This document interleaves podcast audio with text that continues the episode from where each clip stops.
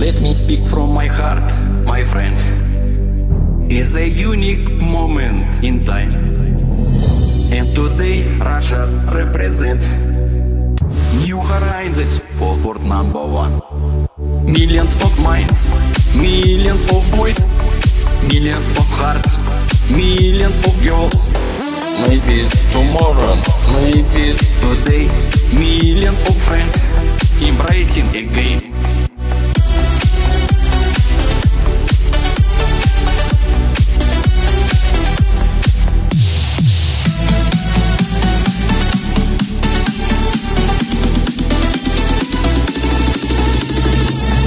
Imagine how much investment will be made into football. We can open a new era. We can break symbolic wall. Millions of minds, millions of boys, millions of hearts, millions of girls. maybe tomorrow, maybe Today, millions of friends embracing a game.